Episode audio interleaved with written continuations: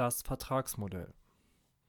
Wir kennen das. Für das nächste Handy wird ein Vertrag abgeschlossen. Für eine Wohnung unterzeichne ich einen Mietvertrag.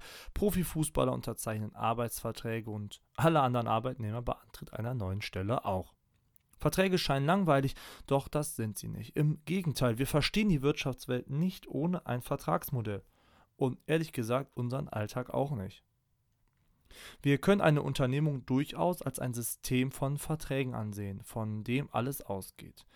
Denn mit Verträgen geht's nun einmal los. Dabei stellt das Eigentum an den Produktionsmitteln, wie man so schön sagt, und der Vertrag das Fundament eines Unternehmens dar. So wie es eine Verfassung von Deutschland gibt, wir nennen das bei uns ja Grundgesetz, so gibt es auch eine Unternehmensverfassung.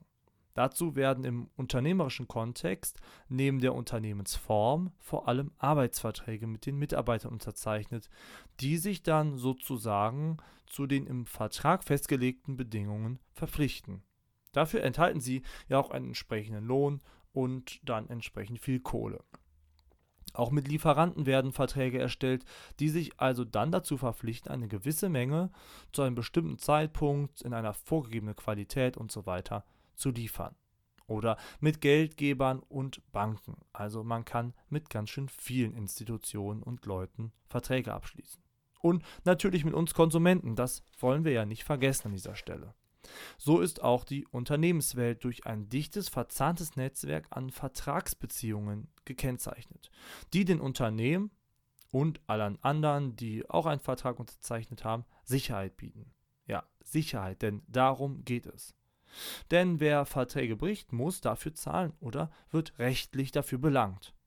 Verträge bringen Unternehmen also Verlässlichkeit und Planbarkeit und wie gesagt der anderen Seite, also zum Beispiel uns Kunden und dir als Handy, Vertragsempfänger etc. ja auch. Ja, dadurch lässt sich endlich mal Kontrolle in das Chaos der wilden Unternehmenswelt bringen, die von so viel Komplexität und einer sich wandelnden Umwelt betroffen ist. Auch wenn sie uns anöden, wir sollten Verträgen danken und sie, ohne Quatsch, in allen Ehren halten. Ohne sie hätten wir alle deutlich weniger Sicherheit, die Unternehmen, aber auch wir Kunden oder Konsumenten.